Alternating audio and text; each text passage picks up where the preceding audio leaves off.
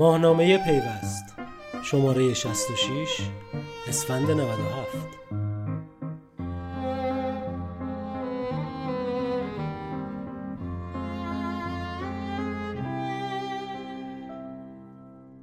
احراز هویت افراد در فضای مجازی چگونه صورت می گیرد؟ بازشناسی منها.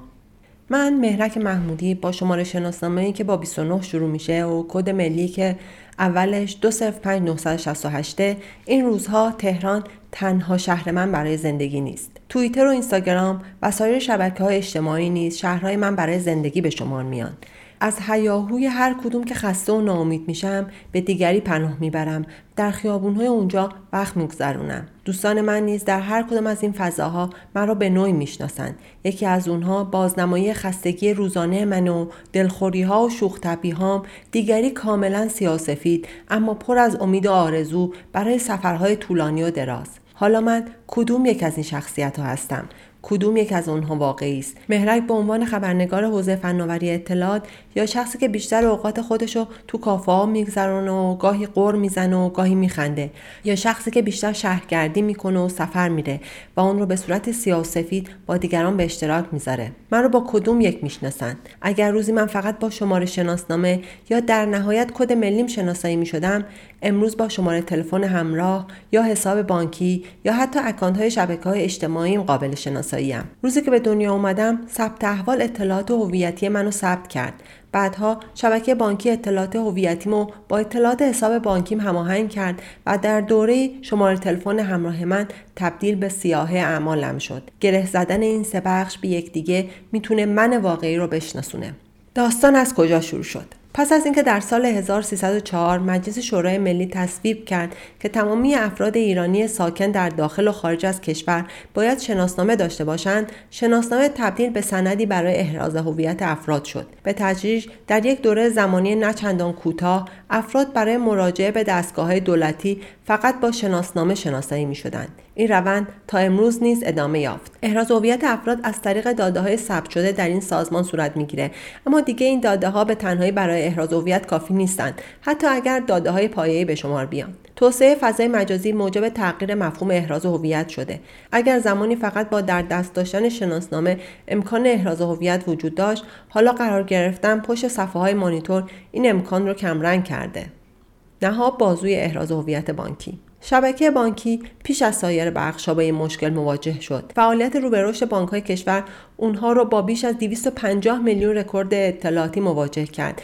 که بخش زیادی از داده های آن با یکدیگر هماهنگ نبود و در نهایت شناسایی مشتری در شبکه بانکی رو مشکل می کرد. در اصل هرچند داده های مشتری در شبکه بانکی موجود بود اما تطبیق دادن اون به افراد واقعی کار چندان ساده ای نبود. تنوع مدل های جمعآوری اطلاعات در شبکه بانکی از سوی بانک های مختلف موجب شده بود تطبیق اطلاعات در شبکه بانکی با مشکل روبرو بشه. تمامی این موارد سبب شد بانک مرکزی تصمیم به ایجاد سامانه نهاب بگیره. حال پس از پیاده سازی اون مدیر سامانه ملی پرداخت شرکت خدمات انفرماتیک اعلام می‌کنه که در حدود 74 میلیون نفر اما از حقیقی و حقوقی و اتباع خارجی در شبکه بانکی کشور حساب دارند و اطلاعات آنها جمع شده است. سامانه نهاب در شبکه بانکی حکم سامانه مرجعی رو داره که برای تکمیل پروسه هویت سنجی خود با سامانه ثبت احوال، ثبت شرکت و سامانه پژواک در ارتباطه. در واقع از طریق این سامانه ها امکان شناسایی افراد حقیقی و حقوقی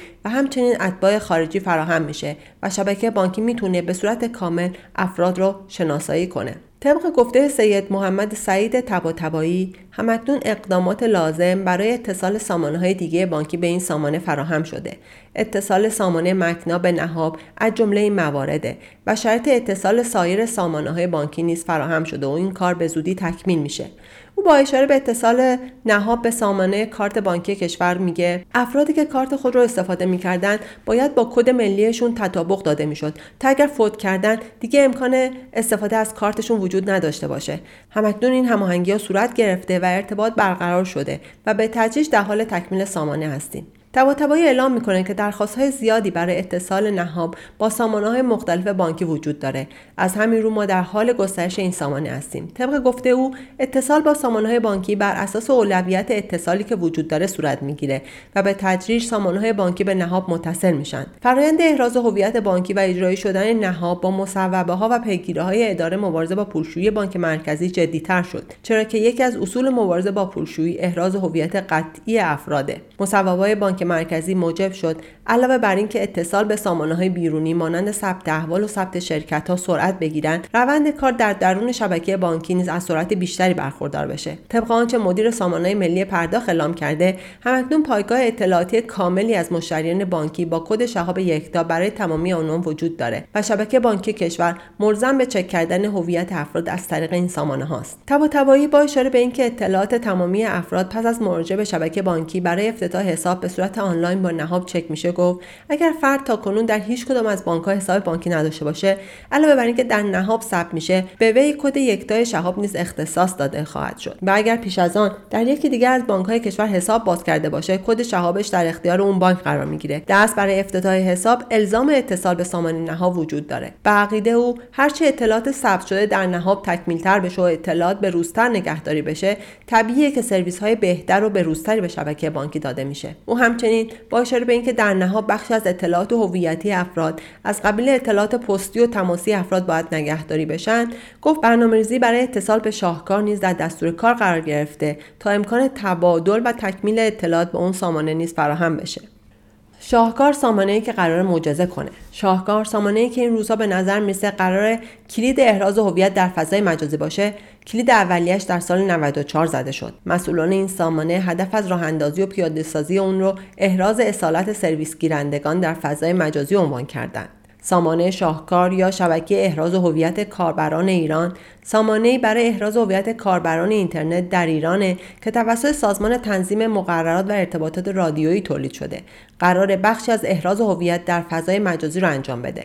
بسیار از کارشناسان این حوزه به این نتیجه رسیدند که امکان شناسایی افراد از طریق شناسنامه و کد ملی وجود نداره یا سخت و زمان بره اما امکان شناسایی افراد از طریق سیم کارت آنها هست. از همین روست که برای ارائه بخشی از خدمات در دولت همراه و شناسایی افراد سرویس گیرنده سیم کارت به کمک دولت اومد. طراحی و پیاده سازی این سامانه با هدف یک پارچه سازی و احراز اصالت سرویس گیرندگان سرویس های ارائه شونده توسط سرویس دهندگان بود مدیر کل امنیت سیستم های ارتباطی سازمان تنظیم مقررات و ارتباطات رادیویی در گفتگو با پیوست اعلام کرده همکنون تعداد 170 دستگاه سازمان دولتی و خصوصی به این سامانه متصلند و از خدمات هویت سنجی این سامانه استفاده می کنند.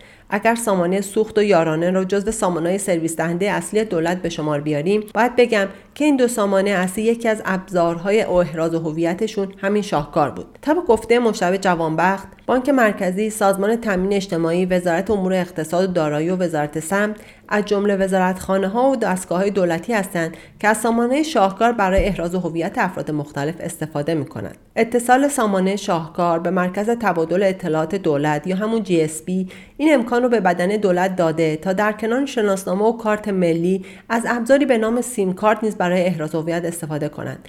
اگر شناسایی الکترونیکی افراد در فضای مجازی با استفاده از کارت ملی و شناسنامه سخت زمان بره در مقابل استفاده از شماره تلفن افراد فرایند ساده تری داره و داره پیچیدگی کمتریه. الزام به احراز هویت افراد در فضای مجازی در آبان ماه سال گذشته 1396 از سوی دبیر شورای عالی فضای مجازی سید ابوالحسن فیروزآبادی اعلام شد و یک سال پیش از اون نیز در سال 95 معاون وزیر ارتباطات نصرالله جهانگرد از احراز هویت کاربران در فضای مجازی از طریق شبکه ملی اطلاعات خبر داده بود. حال پس از گذشت تقریبا دو سال از اون گفته به نظر می‌رسه به تدریج حلقه احراز هویت افراد در فضای مجازی تکمیل میشه. هرچند این چرخه می‌تونست بسیار زودتر و زمانی که امضای الکترونیکی و مرکز ریشه عام و همچنین امضای الکترونیکی عام از سوی مرکز توسعه تجارت الکترونیک توسعه یافت تکمیل می‌شد. تقریبا ده ساله که مرکز ریشه عام شکل گرفته و مرکز میانی عام به عنوان اولین مرکز میانی دولت و همچنین دو مرکز میانی بخش خصوصی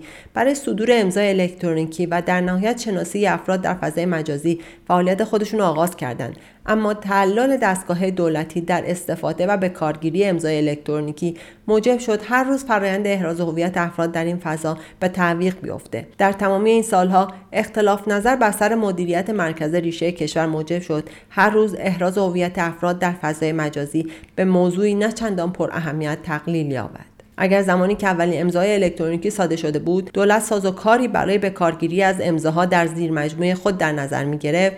بدون شک در شاید فعلی احراز هویت افراد در فضای مجازی پروسه ساده تری رو طی کرد. هرچند شاید برخی از کارشناسان این حوزه کاملا با این گفته مخالف باشند.